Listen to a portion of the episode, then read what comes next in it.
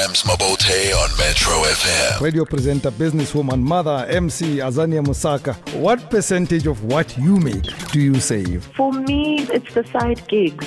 I get to MC a lot.